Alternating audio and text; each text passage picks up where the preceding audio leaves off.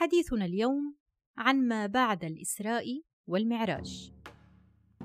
معكم أماني حلاق نجم ببودكاست عيش السيرة. أروي لكم حياة النبي صلى الله عليه وسلم. لنعرف الأحداث ونعيش التفاصيل. نعرف لنحب ونحب لكي نطيع. فإذا انتهت هذه الليلة العظيمة ليلة الإسراء والمعراج بكل ما فيها. وحاولنا نحكي عن أهم الأمور يلي صارت فيها بالحلقات السابقة. ممكن نسأل حالنا كيف كانت مشاعر الحبيب صلى الله عليه وسلم بعد عودته من هيدي الرحلة؟ هل يا ترى كانت مشاعره مشاعر الإيمان الثقة القوة الثبات الخوف مما هو آت لربما كانت كل هيدي المشاعر مع بعض البعض. فكما قال تعالى لنريه من آياتنا. فإذا رحلة الإسراء كانت لتثبيت قلب الحبيب صلى الله عليه وسلم بعد كل شي عاناه من الأحزان يلي مرت عليه. أصبح الحبيب صلى الله عليه وسلم في مكة فجلس حزينا لعلمه أن الناس سيكذبونه. فمر به أبو جهل فلما رأى حال النبي صلى الله عليه وسلم سأله أبو جهل سأل أبو جهل النبي عليه الصلاة والسلام عن أمره لماذا يجلس حزينا؟ فقال له صلى الله عليه وسلم طبعا الحبيب صلى الله عليه وسلم مأمور بأنه يخبر يلي صار معه هيدي معجزة ولازم الناس تعرف فيها. فقال صلى الله عليه وسلم إنه أسري بي الليلة. قال أبو جهل إلى أين؟ قال صلى الله عليه وسلم إلى بيت المقدس. قال أبو جهل ثم أصبحت بين ظهرانينا يعني ذهبت خلال ليلة وحدة. لمسافة بيقطعوها بهيداك الوقت بحوالي شهر. إلى بيت المقدس ورجعت بليلة وحدة وأصبحت بيننا؟ فقال صلى الله عليه وسلم نعم. ما بين أبو جهل للنبي عليه الصلاة والسلام أنه يكذبه أو أنه يستهزئ به بل طلب منه أنه يدعي قومه يدعي قريش ويحدثهم جميعا بما حدثه. فأبو جهل ما حب يكذب النبي عليه الصلاة والسلام ولا يبين له الاستهزاء بينه وبينه بل حب أنه هيدا الشيء يكون على الملأ. فنادى أبو جهل هيا معشر بني كعب بن لؤي. فلما اجتمعوا لما اجتمع الجميع قال أبو جهل للنبي عليه الصلاة والسلام حدث قومك بما حدثتني. فحدثهم صلى الله عليه وسلم بما قاله لأبي جهل وردوا عليه نفس الرد. فمنهم من صفق منهم من وضع يده على رأسه متعجبين ومكذبين. فطلبوا من النبي عليه الصلاة والسلام أن يعطيهم دليلا على صدق كلامه يعني أمر غير معتاد أمر مستحيل عادة. بهيداك الوقت إنه يروح ويرجع بهيدا الوقت القصير. فوصف الحبيب صلى الله عليه وسلم لهم بيت المقدس. أكيد كان في رجال من بيناتهم رايحين على بيت المقدس وبيعرفوا فصار الحبيب صلى الله عليه وسلم يصف بيت المقدس لإلهم. يصف ما رآه.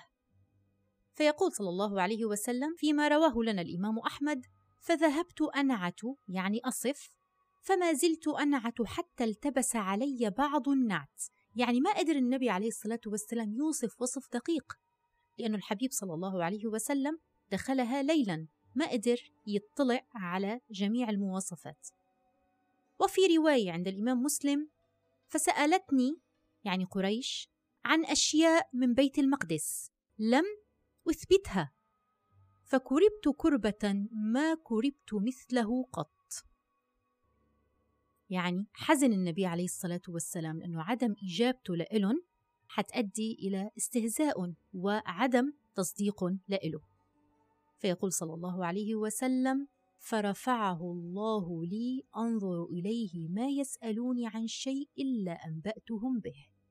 يعني الله سبحانه وتعالى وضع له بيت المقدس أمامه بحيث أن النبي عليه الصلاة والسلام يصف شيء يراه أمامه.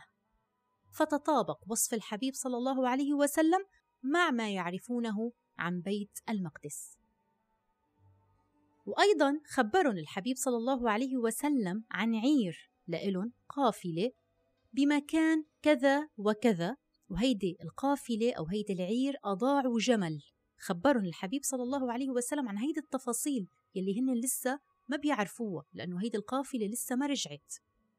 فقال لهم صلى الله عليه وسلم بأنهم أضاعوا جملا ووجده فلان وأخبرهم عن مسيرهم وعن موعد قدومهم مكة حتى أخبرهم عن لون الجمل الذي يكون معهم وشكله. فانتظر الناس هذه القافلة أن تصل حتى كان قريب من نصف النهار. فجاءت العير وصلت هذه القافلة ومعهم الجمل بنفس وصف الحبيب صلى الله عليه وسلم. فهل صدقوه؟ لا. قام أحد وهو الوليد بن المغيرة وقال ساحر رجعوا لنفس الاتهامات يلي اتهموه فيها من بداية دعوته. ترك الناس كل كلام الحبيب صلى الله عليه وسلم يلي هو فيه دلائل وأعطاهم إثباتات وصدقوا كلام الوليد فيما قاله. فإذا هيدا كان موقف قريش من ما أخبرهم به النبي عليه الصلاة والسلام عن رحلته للإسراء والمعراج. طيب شو كان موقف المسلمين؟ المسلمين يلي كانوا داخلين بالإسلام وقتها شو كان موقفهم مما قاله الحبيب صلى الله عليه وسلم؟ كانت هيدي الحادثة فتنة لبعض الناس. اختبار. نقدر نقول عنها هزة هزتهم جميعا. فارتد بعض عن الإسلام. وذهبوا إلى صديق الحبيب صلى الله عليه وسلم أبي بكر رضي الله تعالى عنه. فقالوا له هل لك إلى صاحبك؟ يزعم أنه أسري به الليلة إلى بيت المقدس. فقال سيدنا أبو بكر وبكل بساطة أو قال ذلك؟ قالوا نعم فقال لئن قال ذلك لقد صدق رضي الله عنك يا أبا بكر اختصرت معنى المسلم الحق معنى المؤمن الموقن فقالوا له أو تصدقه أنه ذهب الليلة إلى بيت المقدس وجاء قبل أن يصبح؟ فقال نعم إني لأصدقه فيما هو أبعد من ذلك أصدقه في خبر السماء في غدوة أو روحة. يعني إذا كان يصدق بأمر الوحي فما رح يصدقه بهذه الحادثة؟ فسمي أبو بكر رضي الله تعالى عنه الصديق. فإذا هذا اللقب الصديق ما كان من فراغ. رضي الله تعالى عن أبي بكر. هيدا الحديث رواه الحاكم وغيره. يقول صلى الله عليه وسلم إن الله بعثني إليكم فقلتم كذبت في أول الأمر. وقال أبو بكر صدقت. وواساني بنفسه وماله. فهل أنتم تاركوا لي صاحبي؟ فهل أنتم تاركوا لي صاحبي؟ رواه البخاري. يبين لنا الحبيب صلى الله عليه وسلم بهيدا الحديث وبغيره من الأحاديث فضل سيدنا أبو بكر وأن لا يتعرض له أحد بأي أذى. ومع ختام حادثة الإسراء والمعراج وقبل ما ندخل إلى تفاصيل وأحداث جديدة خلينا نلخص بعض المعاني للإسراء والمعراج. حادثة الإسراء والمعراج كانت دليل على إمامة النبي صلى الله عليه وسلم وأنه سيد المرسلين بدليل صلاته بالأنبياء إماما. كما بتدل هيدي الحادثة على أهمية المسجد الأقصى ومكانته. وأيضا تمحيص للمؤمنين ومعرفة الصادق من غيره. سبحان الله دائما رب العالمين يجعل المسلمين في مرحلة اختبار. والنبي عليه الصلاة والسلام هو على أبواب مرحلة جديدة وهي الهجرة إلى المدينة. فهو سبحانه وتعالى يعلم ما كان وما سيكون. أراد سبحانه وتعالى أن يمحص المؤمنين. عملية نخل للمؤمنين يلي مع الحبيب صلى الله عليه وسلم حتى لا يهاجر معه إلى المدينة إلا المؤمنين الصادقين. أيضا ناخذ من هيدي الحادثة العظيمة بيان فضل الصلاة وأهميتها. وقفتنا اليوم بعنوان إن كان قالها فقد صدق. مثل ما كانت حادثة الإسراء والمعراج عملية اختبار وتمحيص للمؤمنين يلي كانوا مع الحبيب صلى الله عليه وسلم. فما زالت وإلى يومنا هذا أيضا تدل على صدق الإيمان.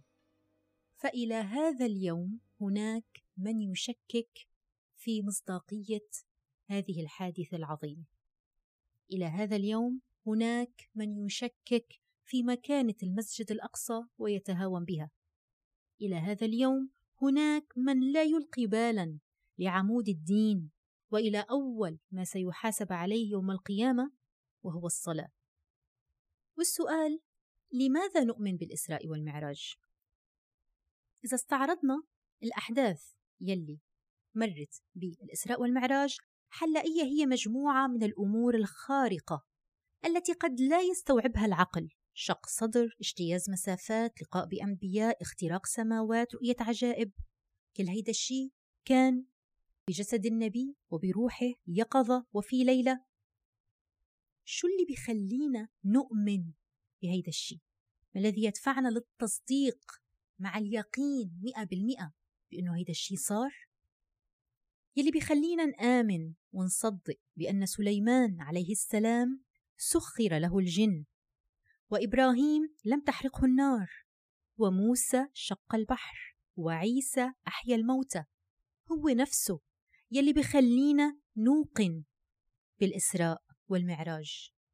المعجزات هي عبارة عن أمور مخالفة لما اعتاده الناس أمور مستحيلة عادة بس ولكن منا مستحيلة عقلا؟ لماذا؟ لأنه عقلنا هو من الأدلة الأساسية يلي وصلتنا لنآمن بوجود الله وأنه سبحانه وتعالى متصف بالقدرة. والمعجزة ما هي إلا إظهار لقدرته وتصديق لرسله. وما دمنا قد آمنا بالله فعلينا أن نؤمن بكل ما جاء عنه سبحانه القرآن الكريم السنة النبوية وأن نرجع في تفسير القرآن والسنة النبوية لأهل الاختصاص. لا لتأويلات وتفسيرات أناس يفسرون ويؤولون بحسب أهواء. الإسراء والمعراج معجزة. أراد بها سبحانه وتعالى أن يثبت قلب حبيبه صلى الله عليه وسلم أن يميز الخبيث من الطيب الموقن من المتردد. وكما استهزأ أبو جهل حينها فكذلك دأب المستهزئين في كل مكان.